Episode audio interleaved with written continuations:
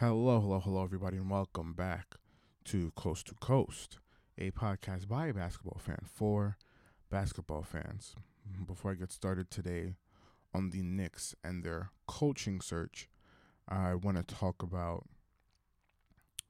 uh, the battle, I guess, between the two sides of players. One, um, one side where the players want to start, want to have the NBA restart, um, and the other side where players don't want the NBA restart because they believe that it's going to be a distraction um, to what's going on in the country right now, and it's going to be a distraction that people will want and that won't end up talking about the change that is happening. Um, I I understand both points. As a basketball fan, I would love for basketball to come back, but I think I'm gonna agree with the players that don't want the restart here. Um, I think anything that can be a distraction will be a distraction. Uh, you know, for I, I, I don't know how to explain it, but I think it's it's gonna be a distraction as soon as you know the the NBA starts. It's gonna be it allows every single sports news outlet, you know, even some regular news outlets to get away from what's going on and just to uh and just focus on, you know, just basketball. Oh, what is this team doing? Uh who's this team bringing in? X, Y, or Z, you know.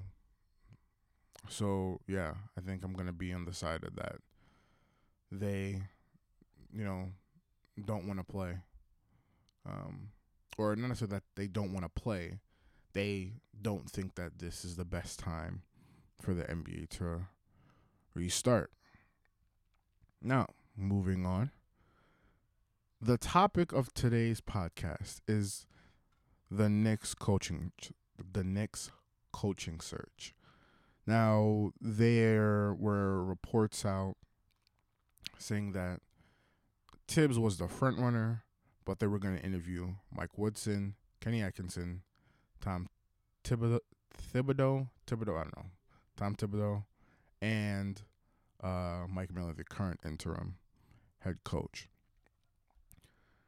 Now, I believe that all these, I wouldn't necessarily be mad with any of these hires but I feel like you would hire them at different points, or yeah, you would hire them at different points of your team's life cycle, and I, I'll get to that in a bit.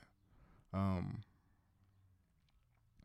so I just want to give like the resumes of some of, of, of, these four coaches before I describe what exactly um, the NBA team's life cycle is. So starting off with Mike Woodson, he was the last coach to get to get the Knicks to the playoffs. Post Mike Woodson, you've had Derek Fisher, who was 40 and 96, Kurt Rambis, Kurt Rambis is an interim, who was 9 and 19, Jeff Hornacek, who was 60 and 104, Fizdale, who was 21 and 83, and then the current interim head coach, Mike Miller, who was 17 and 27. So the question is, why not go back to what worked in the past? Which is is is a fair question to ask as a, a hirer. It was like, well, what worked before Mike Woodson? Let's see if it can work again.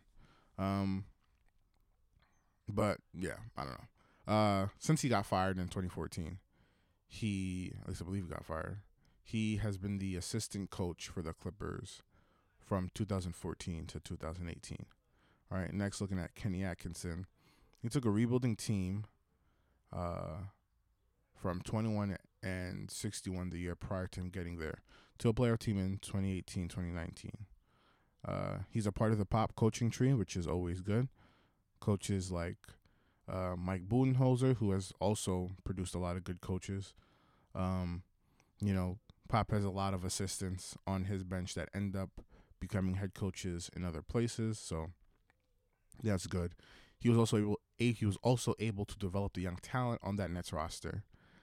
Um, Russell was there in, I believe, was it 17, 18, and 18, 19? I think those two years. But he had Dinwiddie, Caris LeVert, and Jarrett Allen, all that are, you know, average to above average NBA players and are still developing.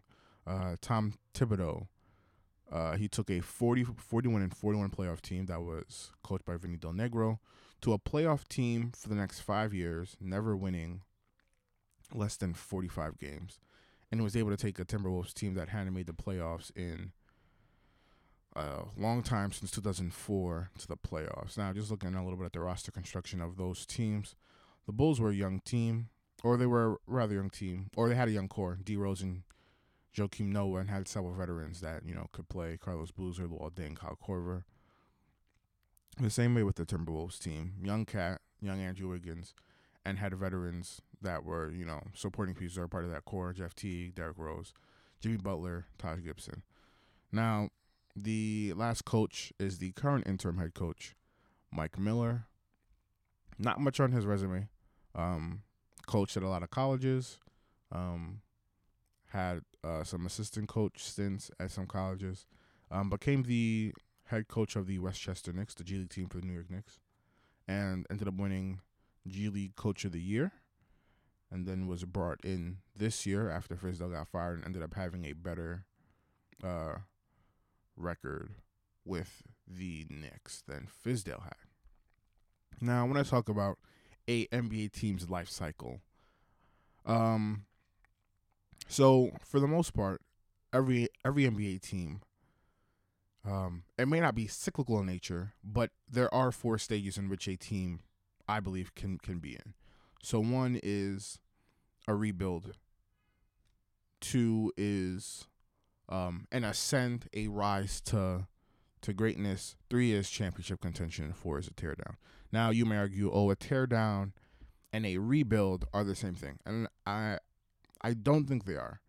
Um, I think so. All right, I'm gonna bring it back to the Last Dance because it was a topic that was in there a lot. So a teardown would be, um, like that that last year um into that last year where they won a championship. That the next year would be considered a teardown. Well, we're letting all of them go. We're gonna bring in a new coach. We're kind of gonna transition into a phase where we're bringing in new talent. Yada yada yada. A rebuild to me is gonna be well. A rebuild is the process in which you're you're bringing in talent. Like Atlanta would be a like to me would be a part of that rebuild phase. Well, we got rid of everybody. We brought in Trae Young. We brought in Clint Capela. We're bringing in other young pieces. That's a part of, you know, a rebuild. A teardown, I believe, is going to happen in Charlotte soon, where a lot of their money that was locked up in guys like Batum, Kidd-Gilchrist, um, that money's going to be uh, available to spend. So we're going to tear down the roster that we currently have and bring in new pieces as well. So it's going to be tear down, then rebuild, then ascend now, championship contention. Maybe it's four, um, maybe it's three. But to me, those those are the stages. In, those are the stages in which a team can be in. Um, so like I said before, I wouldn't be upset at any of the hires. Well, I'm lying. I'd probably be upset if they hired Mike Miller. Um, because I feel like you have three other coaches that are uh, that are experienced and have worked, you know, in these type of environments. But okay, so in the Knicks right now, I would consider in a rebuild or developing stage. Um, if you look at the talent on the team, there's eight players with two years or less experience. So that kind of would determine the type of coach that I would bring in. They're nowhere close unless they were to get a free agent this year and the players that they have um, on the books for next year were able to really do something. I don't see the team being necessarily close to a playoff push or anything of that nature. They're definitely not championship contenders, nowhere close. And I don't think they're tearing things down. Um, tearing things down would have been around the time Melo left. Um, that sort of would have been around that we're tearing everything down to rebuild later. Um, so that is kind of how I'm coming to a conclusion on who uh, they should take. Now, to me, I start. I'll start with Mike Miller. The reason why I, I don't think he, see he he wouldn't be a bad hire, but to me he's not the best hire, right? So a pro of bringing in Mike Miller is the guys would be comfortable with him, and he has an ability to grow because he he would have been brought in at the same time when this team was really growing. He has the ability to grow along with the roster. However, I view him as more of a transitional coach to get through, you know, a teardown, not one that's necessarily heavy on roster development and developing young players to make this team better. Um, I'm trying to think of some more transitional. So John Beilein in Cleveland, I feel would have been more of a transitional coach. Boylen in Chicago is more of a transitional coach. Um, they're not they're not brought in well they're brought in with the intention that if it works we're going to uh we're going to keep him. But for the most part um most coaches if if you really think about it most coaches are going to get fired regardless. Um and that's something that I would love to talk about in another podcast. But today I'm just talking specifically about the Knicks. So yeah Mike Miller's a, is a more of a transitional coach to get a team from tear down to rebuild, not necessarily one to go from rebuild to, you know, a team that's ascending on the rise, right? So that's why I don't think Miller's the best hire. Um, next, I, I'm I'm gonna go with Mike Woodson. So the the pros and cons. Pro, he, it's something that worked before. Um, he was able to take a, the Knicks team to the playoffs, and they did, you know, relatively well. His he has versatility in terms of ro- in terms of the rosters that he has worked with. He's worked with teams with the younger core on the Hawks, where it was uh, you know, uh, young Al Horford, um, relatively young Jeff Teague. Joe Johnson was sort of budding at the time. Like it's it's a team with a younger core right? Which the Knicks would be a team with a very young core. And then he's been on teams with, you know, older cores, veteran cores like the Knicks when it was, you know, Amar'e, Melo, you know, Jason Kidd, Tyson Chandler, like a lot of older players. So ideally, you'd like to think that Woodson would be able to get this team from point eight, point A to point B and still be the Knicks coach throughout. There would be no, well, now we've gotten to the process where these young players are developed and we're looking to get into the playoffs and we need a new coach. You'd have a coach that one has done that with with um teams of both of um both young and old. Um and also you can't discount this. He knows how to handle the media in New York, which is very difficult to handle. Um the one kind of I see of of uh of Woodson is that he hasn't been on an NBA bench since the end of the 2018 season. Take that as you will. Um, is that a super big con? No. I think basketball is basketball and it's not too long, you know, since now his offense is super old and doesn't I don't think it's going to be that be that serious, but you know, just know he hasn't been on, on an NBA bench since the end of the 2018 season. Now, I believe these are the two favorites, Atkinson and Thibodeau. I'm gonna start with Thibodeau because, uh, just because. Um, so the pros to Thibodeau is he's known as a defensive coach. Four out of the five years in Chicago, we had a defensive, or his team had a defensive rating in the top ten. The fifth year was ranked 11th. Four out of the five years, he had, um, he was top five in opponents' points per game. The fifth year was ranked ninth. So those are two like really good, you know, just defensive stats shows that with the right personnel, because if you look at his numbers in Minnesota, the defensive numbers weren't great. With good defensive personnel, um, he was able to do a lot with them. Right, the next the Knicks the past five years in terms of defensive rating were ranked 18th, 26th, 23rd, 26th, and 23rd. I think the Knicks have players with good defensive intangibles. Um, I Frank to me is a better defender than a scorer. Uh, R.J. Barrett um, is long. I think he can be a good defender. I think Kevin Knox can be a good defender as well. You know, you have Mitchell Mitchell Robinson in the paint. I think this is a team with enough good defensive personnel or intangibles that Thibodeau can take their defense to the next level. Um, and you know the cons. He had both the teams he's worked he's worked with and and and you know succeeded with. They weren't teams that were super duper young. Uh, the Bulls, like I said, had Rose and Noah, which was their young core, but they had some veterans, you know, in there as well. The Knicks, for the most part, like eight eight out of this like fifteen to seventeen players are players with two years or less experience. Personally, I'd want to play those younger players more to see what it is that the Knicks have. But apparently, the Knicks this year were, were all about playing their veterans.